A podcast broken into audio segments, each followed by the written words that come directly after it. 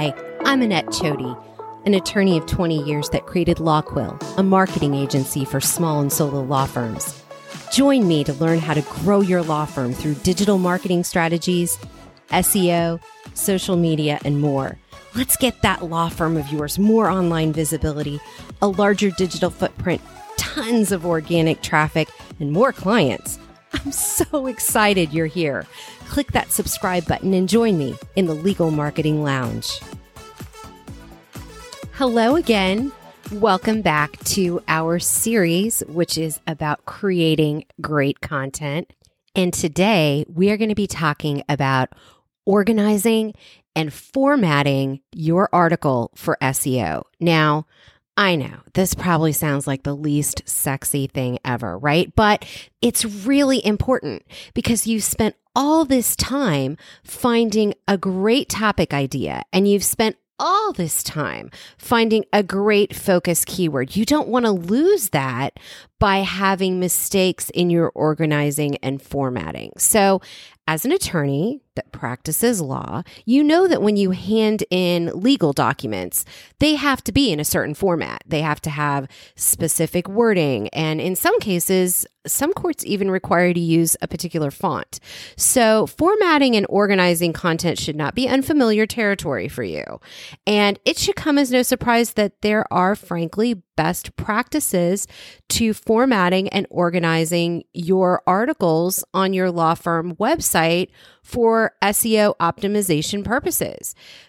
These organizing and formatting decisions that you will make actually can increase your chances of being placed on the first page of Google. So these are big guidelines that can help ensure that you get the proper techniques to format and organize that really valuable content you're providing to potential clients on your law firm's website. So let's just get into it, okay? The very first thing that is so important is your title. Now, I understand that we've already talked about the fact that you want to try, if you can, to use your focus keyword within the title.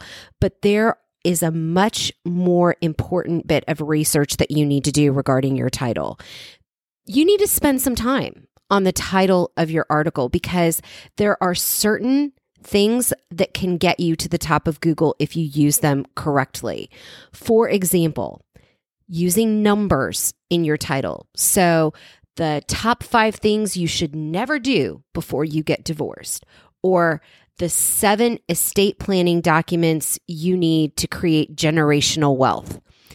Interestingly, statistics show that odd numbers in titles work better than even titles. Another trick you can do is go ahead and do a little bit of research on your competitors. And if their article is the seven top tips you need to follow before starting a new business, then you should make yours nine or 11 or 15 tips. Google tends to reward more content and more quality content. It's really important that you take some time to create a title that is going to capture the attention of your audience on Google. I am going to give you one of the best ways to determine if you have a good title. There is a free tool from CoSchedule called Headline Analyzer. And I will link to that in the show notes. And it actually scores your title, which can allow you to choose different titles and see which one actually will work better for SEO purposes and capturing attention and getting traffic back to your website. The next formatting issue you should have is regarding the actual content of your article. Your title should always be an H1 header. And then all of your subheaders need to be H2 subheaders. The use of headings and subheadings simply can't be overstated. They are critical for your SEO, not only just to capture reader attention, because a lot of the times, frankly, people are looking at your blog posts on a mobile device, and that will break up the content visually for them. But it also provides critical information to the Google bot about what you think are the very most important sections in the article.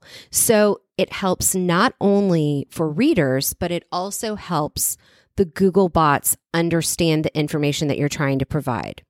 So the H2 and H1 headings are extremely important. But I want to also talk about H3 subheadings. These are where you are doing deeper dives into your content regarding what exactly legal issue you are attempting to convey. For example, if your article is about the types of injuries that are common in car accidents, that's going to be an H2 header, types of injuries in car accidents. Underneath that, you are going to have H3 subheadings such as traumatic brain injury, broken and fractured bones, internal organ damage, aortic dissections, whatever it is. These are the subheadings that Google will also look through to determine what your article is about. You can even have H4 headings if it's appropriate. However, I also suggest that you use bullet points or lists throughout your article because that also helps break up the content. And not only is that visually appealing for a human reader, but Google bots tend to like this because they understand that you are providing a list of information regarding that H2 or H3 subheading. Again, it's allowing a reader to skim that material more quickly because, frankly, that's what readers are doing. They are skimming this material and it's creating these snippets of information that don't even need to be complete sentences, but are that are providing value to the people that are reading your article. This is really great for long lists, which can even include types of compensation awarded in personal injury cases, or, for example, the benefits of a trust over a will in certain circumstances. So, making sure that you have H1, H2, H3 bullet points and lists is excellent for the organizing and formatting of your article. The next area you need to consider regarding organizing and formatting your blog article on your law firm's website for SEO is with respect to both internal and external linking. We are going to get in a bit more detail on the next episode regarding internal and external linking, but just know that as you're doing your research for your article, you will need to include external links to authoritative sources. You will also need to be doing internal linking, which is hyperlinks from one piece of text on your law firm's website to another piece of text or article or area on your law firm's website. So that is a very important formatting issue that you will need not only to keep people moving through your website but the external linking is also showing Google that you are linking to authoritative sources. And that just creates more value and authority within your own blog post. And we'll talk a lot more about that in the next episode, which is part four of creating great content. But I just wanted to highlight that right now because it is truly an important part of the organizing and formatting of your article. The next thing you want to do regarding your formatting of your article relates to your visual media. One of the best things you can do for the SEO on your website is to include pictures and media in your articles. Now, pictures are obviously just pictures. Media can include videos. Media could include infographics or charts or any kind of other visual data.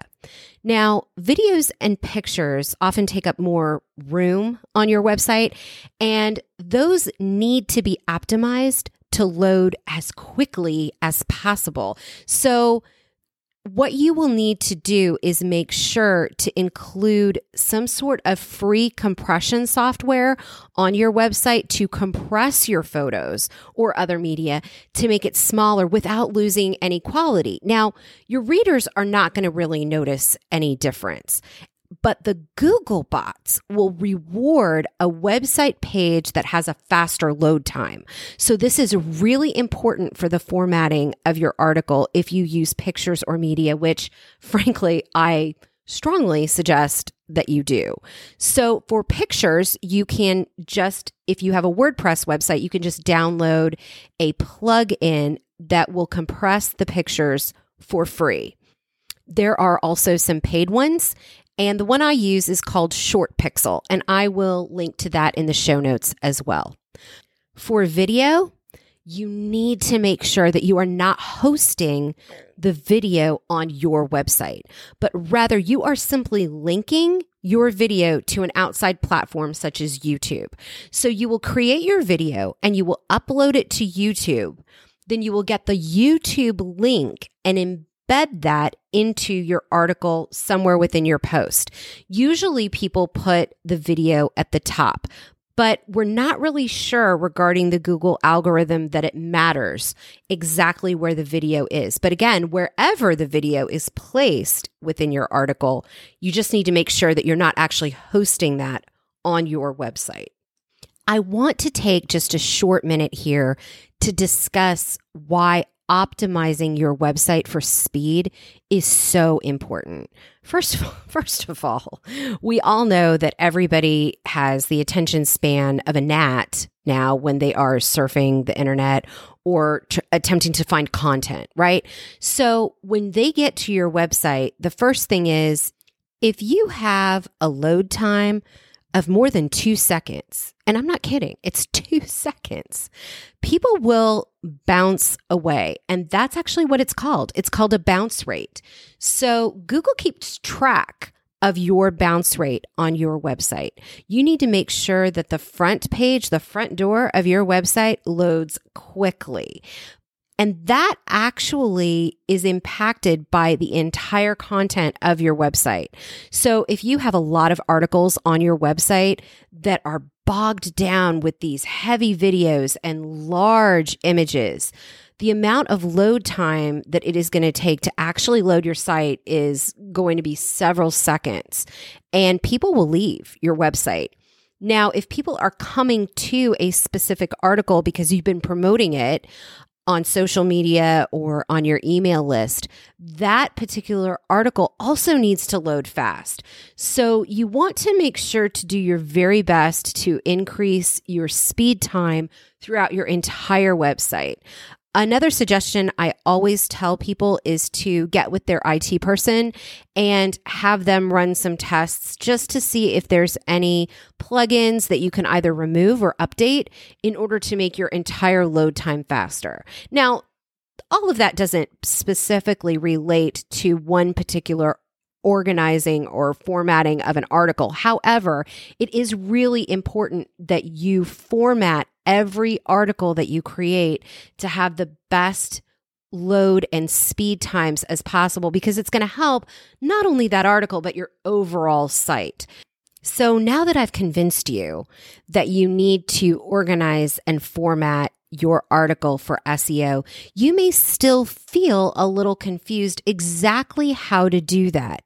My best suggestion for you is to simply go search Google for your particular keyword or topic and see how your competitors are organizing and formatting their articles to get to the top of Google.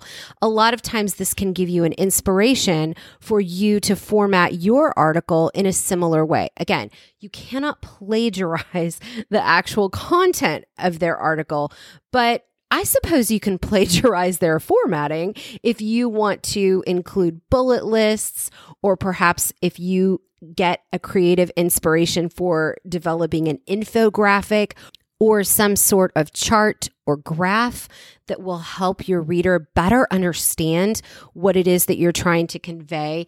Going to competitor websites is an excellent way to get that inspiration, not only for your articles and for keywords, but also for the organizing and formatting of every particular article as well. So I hope that this podcast helped you understand better how to format and organize your law blog article for not only the reader, but also for your overall SEO. And again, remember, just like you have to hand in legal documents in a certain format for the court, you also have to hand in your articles on your website to Google in a certain format so that they will accept them and consider them valuable enough to put them on the first page of Google.